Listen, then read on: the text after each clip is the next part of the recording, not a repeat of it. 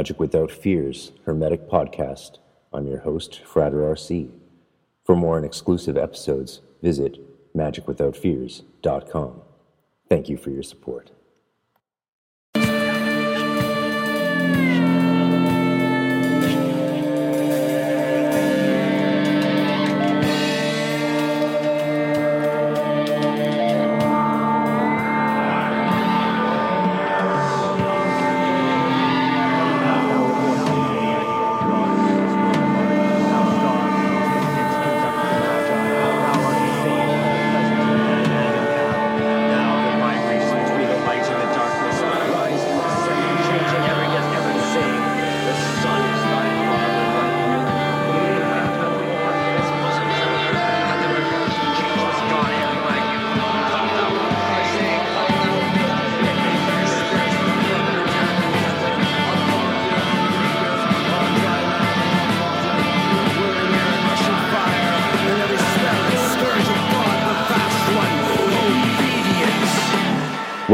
Magic Without Fears Hermetic Podcast.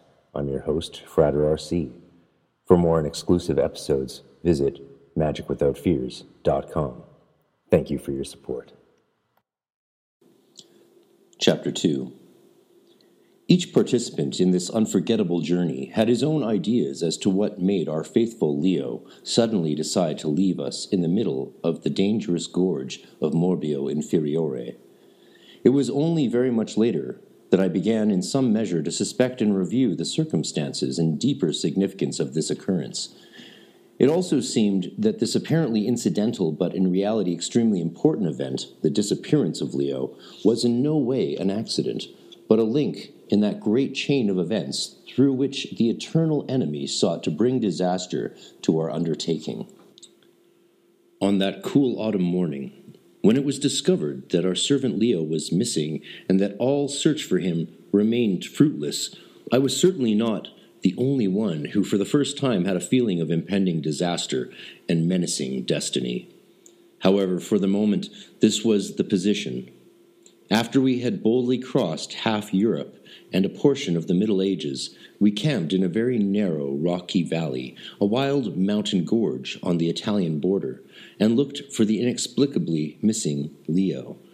The longer we looked for him, and the more our hopes of finding him again dwindled during the course of the day, the more were we oppressed by the thought that it was not only the question of a popular, pleasant man amongst our servants who had either met with an accident or run away or had been captured by an enemy, but that this was the beginning of trouble, the first indication of a storm that would break over us. We spent the whole of the day, far into twilight, searching for Leo. The whole of the gorge was explored, and while these exertions made us weary and a feeling of hopelessness and futility grew amongst us all, it was very strange and uncanny how from hour to hour the missing servant seemed to increase in importance and our loss created difficulties. It was not only that each pilgrim, and without doubt the whole of the staff, were worried about the handsome, pleasant, and willing youth but it seemed that the more certain his loss became, the more indispensable he seemed. Without Leo, his handsome face, his good humor, and his songs, without his enthusiasm for our great undertaking, the undertaking itself seemed in some mysterious way to lose meaning. At least, that is how it affected me. Despite all the strain and many minor disillusionments during the previous months of journey, I had never had a moment of inner weakness, of serious doubt. No successful general, no bird in the swallow's flight to Egypt could be more sure of his goal, of his mission, of the rightness of his actions and aspirations than I was on this journey. But now, in this fateful place, while I continually heard the calls and signals of our sentinels during the whole of the blue and golden October day, and awaited again and again with growing excitement the arrival of a report only to suffer disappointment and to gaze at perplexed faces, I had feelings of sadness and doubt for the first time. The stronger these feelings became, the clearer it seemed to me that it was not only that I had lost faith in finding Leo again, but everything now seemed to become unreliable and doubtful. The value and meaning of everything was threatened. Our comradeship, our faith, our vow, our journey to the East, our whole life. Even if I was mistaken in presuming that we all had these feelings, indeed, even if I was subsequently mistaken about my own feelings and inner experiences, and many things which were in reality experienced much later and erroneously attributed to that day, there still remains, despite everything, the strange fact about Leo's luggage. Quite apart from all personal moods, this was, in fact, rather strange, fantastic, and an increasing source of worry. Even during this day in the Morbio Gorge, even during our eager search for the missing man, first one man, then another, missed something important, something indispensable from the luggage which could not be found anywhere. It appeared that every missing article must have been in Leo's luggage, and although Leo, like all the rest of us, had only carried the usual linen haversack on his back, just one bag amongst about thirty others, it seemed that in this one lost bag there were all the really important things which we carried with us on our journey. And although it is a well known human weakness that a thing at the time we miss it has an exaggerated value and seems less dispensable than the things we have, and although the loss of many of the articles which troubled us so much in the Morbio Gorge did in fact turn up later again, or finally did not prove so indispensable, yet, despite all this, it is unfortunately true that we did, at that time, with quite justifiable alarm, confirm the loss of a whole series of extremely important things. The further extraordinary and singular thing was this the objects that were missing whether they appeared again later or not, assumed their importance by degrees, and gradually all the things believed lost which we had wrongly missed, so much and to which we had mistakenly attached so much importance, turned up again in our stores. In order to express here quite clearly what was true yet altogether inexplicable, it must be said that during the course of our further journey, tools, valuables, cards, and documents which were all lost seemed, to our shame, to be indispensable. Quite frankly, it seemed as if each one of us stretched his entire imagination to persuade himself of terrible, irreplaceable losses, as if each one endeavored to conceive as lost that which was most important to him and to mourn over it. With one, it was the passports, with another, the maps, with another, it was the letter of credit to the Caliph. It was this thing with one, that thing with another. And although in the end it was clear that one article after the other which was believed lost was either not lost at all or was unimportant or dispensable, there did remain one single thing that was really valuable an inestimable, important, absolutely fundamental, and indispensable document that was really indisputably lost. But now, opinions were ineffectually exchanged as to whether this document, which had disappeared with the servant Leo, had really been in our luggage. There was complete agreement about the great value of this document and that its loss was irreplaceable, and yet how few of us, amongst them myself, could declare with certainty that this document had been taken with us on the journey. One man asserted that a similar document had certainly been carried in Leo's linen bag. This was not the original document at all but naturally only a copy. Others declared that it had never been intended to take either the document itself or a copy on the journey, as this would have made a mockery of the whole meaning of our journey. This led to heated arguments and further demonstrated that there were various completely conflicting opinions about the whereabouts of the original. It was immaterial whether we only had the copy and whether we had lost it or not. The document, it was declared, was deposited with the government in Kyffenhausen. No, said another, it lies buried in the urn which contains the ashes of our deceased master. Nonsense, said still another. The League document was drawn up by the master and in the original characters known only to himself, and it was burned with the master's corpse at his behest. Inquiries regarding the original document were meaningless because after the master's death it was not possible for anyone to read it. But it was certainly necessary to ascertain where the four, some said six, translations of the original document were, which were made during the master's lifetime under his supervision. It was said that Chinese, Greek, Hebrew, and Latin translations existed, and they were deposited in the four old capitals. Many other opinions and views were expressed, many clung obstinately to them. Others were convinced first by one, then by another opposing argument, and then soon changed their minds again. In brief, from that time, certainty and unity no longer existed in our community, although the great idea still kept us together. How well I remember those first disputes.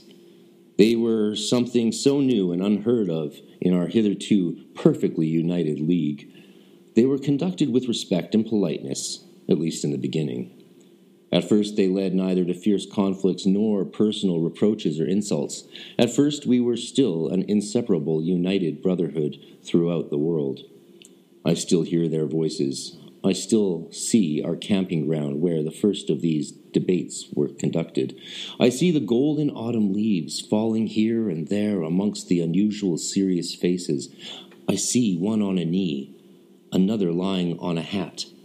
I listened, feeling more and more distressed and fearful, but amidst all the exchange of opinions, I was inwardly quite sure of my belief, sadly sure, namely that the original, genuine document had been in Leo's bag, and that it had disappeared and was lost with him. However gloomy this belief might be, still it was a belief. It was a firm one and gave me a feeling of certainty. At that time, I truly thought that I would willingly exchange this belief for a more hopeful one. Only later, when I had lost this sad belief and was susceptible to all and sundry opinions, did I realize what I had possessed in my belief. I see that the tale cannot be told this way. But how can it be told, this tale of a unique journey, of a unique communion of minds, of such a wonderfully exalted and spiritual life? I should like so very much, as one of the last survivors of our community, to save some records of our great cause. I feel like the old surviving servants of perhaps one of the paladins of Charles the Great, who recalls a stirring series of deeds and wonders, the images and memories of which will disappear with him if he is not successful in passing some of them on to posterity by means of word or picture, tale or song. But through what expedient is it possible to tell the story of the journey to the East? I do not know. Already, this first endeavor this attempt, begun with the best intentions, leads me into the boundless and incomprehensible. I simply wanted to try to depict what has remained in my memory of the course of events and individual details of our journey to the East. Nothing seemed more simple, and now, when I have hardly related anything, I am brought to a halt by a single small episode which I had not originally thought of at all the episode of Leo's disappearance. Instead of a fabric, I hold in my hands a bundle of a thousand knotted threads, which would occupy hundreds of hands for years to disentangle and straighten out, even if every thread did not become terribly brittle and break between the fingers as soon as it is handled and gently drawn.